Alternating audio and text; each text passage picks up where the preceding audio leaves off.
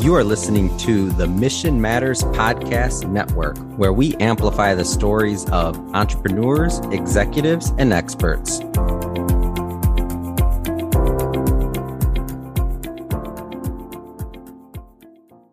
Have you ever found yourself wrestling with the decision should I be or should I become? Should I move from this position here and pursue my passions? Or should I remain and work out the situations that I, I find myself in? Should I focus on family? Should I focus on career? Should I leave this job or should I stay? Should I go back to school or should I not? Save myself some, a few hundred thousand dollars maybe. Or should I pursue this relationship or not go after it, which may avoid some heartache and pain? Could the deeper question really, to all those questions I asked, do I want to be content here or do I want to change and go elsewhere? Is there time for one or the other? To be or to become? Hmm. Let's talk about it on the Coach's Corner. Well, welcome to the Coach's Corner on the Mission Matters Podcast Network, where you can find through good coaching a friendly corner to rest, think, and engage the world better around you. We want to see you get that knockout of success. Fairly. I'm your host, Denley McIntosh, CEO of Renew IQ Consulting. Well, today on this podcast episode, we want to talk about to be or to become, balancing the tension of consistency and change. To be or to become, balancing the tension of consistency or change. The question I raised talked about the decisions we make in life that force into one state or another. The decisions could lead to a holding pattern of rest and contentment or an upward climb of readjustment and change. Let's call the former state of contentment as being. And the latter state of change we would call becoming. We're constantly in this tension. Absolutely constantly ebb and flowing in this tension. The difference in being mature and not, I would say, is our ability to embrace this intention, this tension that we are able to feel comfortable in that discomfort uh, if you're following me. Not opt for only one side or the other, either becoming or being or being or becoming. We hold both in place. In our fast paced world, I've observed that there's a tension on being and becoming as a person, and we would many times fall on one side of the ledger or the other as people. But let me not get too quickly ahead of myself here and let me kind of just back up here and give some some context here and, and what's going to underlie this conversation that we're having at this moment. Let me talk a little bit about being and becoming from a philosophical lens. In the world of philosophy, the study of existence or being is known as ontology. Ontology, O N T O L O G Y. All right? And specifically, being is the essence of you as a person. It's static. As what is will be, will ever be. That was one philosophical perspective. The idea was coined by the ancient Greek philosopher Parmenides of Elea. Parmenides of Elea. And the thought was, like the shape of a circle, you are who you are, and that can't be changed. You are like a resilient rock of personality and character. Very static. In contrast, becoming refers to the essence of you that is dynamic, fluid. What is will change. This idea, contrasting of Parmenides, was coined by the ancient Greek philosopher as well, Heraclitus of Ephesus. Heraclitus of Ephesus. And the thought by this philosopher compared to the other, his uh, counterpart, Parmenides, Heraclitus, he looked at this idea of becoming like the shape of a line. You are who you will be. You are like a rushing river of passions and dreams. Building on those sort of two perspectives, historically and Western thought. These two philosophies were perceived to be opposite opposites in developing as a person. But if I can say experientially, there's a growing consensus in our postmodern thought that both are true. Both are needed in our in our human experience. Like a child who grows up into an adult, there are features that remain the same, such as our birthmarks and the shape of our noses, whereas other features can change like height and weight. I wish I had a rain check on on the weight part as well. I mean, throw in the age too. But those things change. There are some things that are fluid and other things are static. And, and using a, a, winter metaphor for maybe many children that would appreciate this and, and more, many of us that could appreciate if we go back into our past. You think about the snowball. Here are the snowballs that we would use and throw it. Hopefully not anybody, but just throw it in the air. Probably not likely but work with me here. So you have these snowballs. And as a child, if you lived in an, an environment where you had snow, and if you didn't, I hope you can indulge me a little bit here and imagine uh, that that child uh, can be content with the snowball as is and throw it. Or they can evolve the snowball by rolling it to become a, a snowman. Yeah, do you get that imagery? is a snowball, or you can roll it to make it be a snowman. In one instance, the snowball is the, the being, and the snowman or snow person, to be inclusive, would be the evolving, the evolving of the snowball. In that kind of simple example, I hope it gives you a sense of what we're talking about. In one sense, we are consistent yet changing at the same time. We embody that tension. But what does that mean personally for us in our work experiences? Well, think about it. In our we're looking at leadership and management development in our corporate workspaces. Leadership has a greater emphasis on becoming. When you hear questions such as, "What's the vision of, of, for this organization? Where are we going as a team? What's the outcome we're looking to achieve in a few years?" These are all questions of becoming or a group of people. I would say management, however, has an emphasis on, on being more and, and can include questions such as what's the mission for this organization? What are we doing as a team now? What's the output we're looking to achieve in a few days? We're kind of focusing on the now. This is not to say leadership and management are not related. Of course they are. Surely they are. There's enough evidence for that. So that is not my argument. However, it's this tension about being and becoming that we have to grapple with. How do we balance those, the two? Is this a push for change or a push for consistency? The answer will determine how leadership and management will interact. And more importantly, how does it impact our people that are under our care? This means management can be a strategic means for leadership and vice versa. Leadership can be a strategic means for management. Either way, the tension is that we need consistency to create the change and change to create the consistency. Knowing where the tension lies will help our teams know we're aiming for either change or consistency. So, so important. And that trickle down to how we as people look at our own career development. Being and becoming is critical for that career navigation and developing as a person in, in light of the pressures of the organizations and the needs of the organizations and the, in the marketplace that we find ourselves in within this culture. The points in our careers where we must be can be called contentment and rest, and other times in our career we must become. This is ambition and drive. Let me just again, say that a little more slowly. The points in our careers where we must be can be called contentment and rest. At other times in our career, we must become. This is ambition and drive.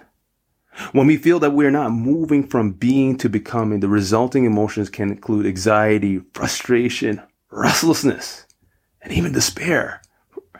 Oh, despair. For not becoming who we feel we can be. However, when we can't move from becoming to being, we can become ungrateful, emotionally divided, and tired. I'm not talking physically tired, just tired within, sort of a soul tired. There's an insensitivity that builds as life whizzes us by. Similarly, we may experience despair for we're not being who we feel we need to be. Our career lives are about living in that tension, figuring how to balance that, flowing like a river while passing over rocks. Flowing like a river while passing over rocks. I must admit, I must admit, being and becoming, figuring out that balance, especially with career development, has put an enormous stress on people. Yeah, I, I, see in my not only what I've went through in terms of switching multiple careers to, to keep up, but seeing others do the same. The difference with me, I I figured out a bit of resilience and building that community of support, and that's going to be another t- podcast for a future engagement. But I just want to point out that I, I've been there, and I'm now still seeing the enormous stress on people where we should rest. We have to continue to be, continue to be, continue to be, and stretch to the near career, stretch to the next career, stretch to the next level. Just seeing that over and over makes me so tired. It may make you tired as well. You may feel absolutely exasperated. The reason is we're caught in the hamster wheel of progress that deadens our senses to know when to come off. We're not finding the balance. And our workplaces don't don't really help us in that matter. As much as our workplace can be a fulfilling place of learning and being and becoming. Sometimes our workplaces can really, truly upset the apple cart of balance. Yeah, it can. I find a challenge in our corporate world that we feel the need to become at all costs. That's the driving force above. Vision statements fill our company websites in galore. Strategic statements fill our every executive presentations. Targets fill our throughputs and dashboards. Performance reviews fill our calendars. It's no wonder. Oh my goodness, no wonder people are so stressed. Mental wellness is deteriorating left, right, and center. Becoming has taken over at the expense of being. We're human doings instead of being human beings. Let me repeat that. We're, we have become human doings and not be human beings. Modernism is the philosophy that fuels this becoming ism, I like to call it. Becomingism is, has has truly permeated. It's an endemic in itself. Let me not get too far, but define modernism for us. And, and I'm going to say this in a nutshell, and you're going to probably say you can, it's more than this and more than that. I, I get it, but I want to just keep it simple because you can always look up the philosophy and all its nuances. But in the context of what we're talking modernism is having our lives shaped by the industries around us so we become more compatible to our workplaces to do more. In other words, art mimics life, life mimics art, and that art can be industry. And we become molded into that. See, our desire to control and manipulate our environment, which includes attempts to even colonize space, is all about this, this becomingism, this about a becoming at all costs. It's killing us, folks. It is. I don't know how to stop this hamster wheel or stop this high moving ve- high speed vehicle train. Because if you stop it too quickly, guess what? You're throwing everyone through the windshield. You're throwing everyone into chaos. Yet we need to figure out how to hit the brakes. We really do. Instead of having people molded within the frame of industries, we need our industries molded into the relationship with people, which speaks to more being, not the becomingism. Note, I didn't say becoming is bad. Becomingism, slavishly working towards this idea of more and become more, is killing us. Sundar Pichai, CEO of Google and Alphabet, is leaning more and more into becomingism and modernism as he sees the profit margins decreasing in this tougher economic environment. Writer Jennifer Elias of CNBC in July 2022 captured the essence or spirit of what I'm sharing. She wrote in a piece about Pichai's recent town hall meeting with Google staff about his need and expectation of his staff to become more of what he and Google needs. Elias wrote, and quote, I will love to get all your help, Pichai said at Wednesday's all hands meeting, speaking to its more than 170,000 full time employees. To that end, Pichai introduce Simplicity Sprint, initiative to crowdsource ideas for quicker product development. Sprint is a term often used in software development and by tech startups to denote short, focused pushes toward a common goal. Pichai said the company is opening the floor for employees to share their ideas through August 15th through an internal survey that asks if management can reach out if they have follow-up questions. Is an attempt for the company to get better results faster, Pichai said during the meeting. The survey, which was viewed by CNBC, shows it may also be used to cut back in certain areas. Questions in the survey include What would help you work with greater clarity and efficiency to serve our users and customers? Where should we remove speed bumps to get to better results faster? How do we eliminate waste and stay entrepreneurial and focus as we grow? End quote. Interesting. Interesting, interesting. Pichai needs his, his employees to become more innovative, which simply means become more of a machine of efficiency. Now, I'm not saying Pichai is the only one, but something for us to note that Pichai, among other leaders create this culture where staff can never be or rest in being, but only become more and more. Of course, Pichai and leaders who operate Fortune 500 companies, when they stress this becomingism, other companies will do the same, wrecking the balance between being and becoming for their staff where they cannot keep up with becoming while the stress of rapid and constant change is wrecking their being. We're seeing business and corporations do more to add to the stress because modernism is killing their staff. We're seeing business and corporations doing more to alleviate this stress, helping staff to be because they're recognizing modernism is killing their staff with the pace of change. Our economy pays the price as these men and women, and even now our young children, are now out of commission. And look what it does to our health care. We do need more of our civic, spiritual, and education communities to come together collectively or in concert and synergy of, of an ethos that says, enough. We need to help our people balance this tension of consistency or change. Balance is a consistency, change. Yeah, we do. We do. We need to help our young people figure that out. We need to guide them.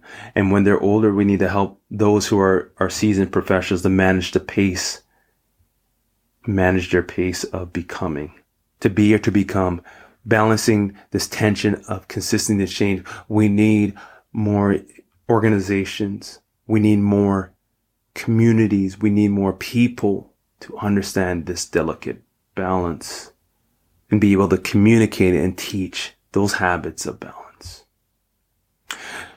So this leads me to the corner tips, developing habits of balance of for being and becoming, balancing that. How do we lead and manage who we are beyond the office? How do we develop our best selves to be consistent and changing at the same time, knowing this is what our culture requires of us without necessarily being us wrapped up in becomingism, which is stressing and killing us emotionally, physically, and even spiritually. Yeah, I don't have all the answers. I don't, but I'm going to pose these questions and I'm pose some some things to consider to deal with this rate of change. So a couple things you wanted to know, a couple ways we could look at it would be leaning on self-care and mentorship. Self-care and becoming would look like volunteering or mentoring inside or outside work, going back to school, finding mentors who are becoming and are reading good biographies of becoming. We, we do need these models. We absolutely need these models of becoming these individuals who know who didn't get caught up in the becomingism, but allow the flows, the currents of life, move them in the direction to healthy growth, a healthy pace of change.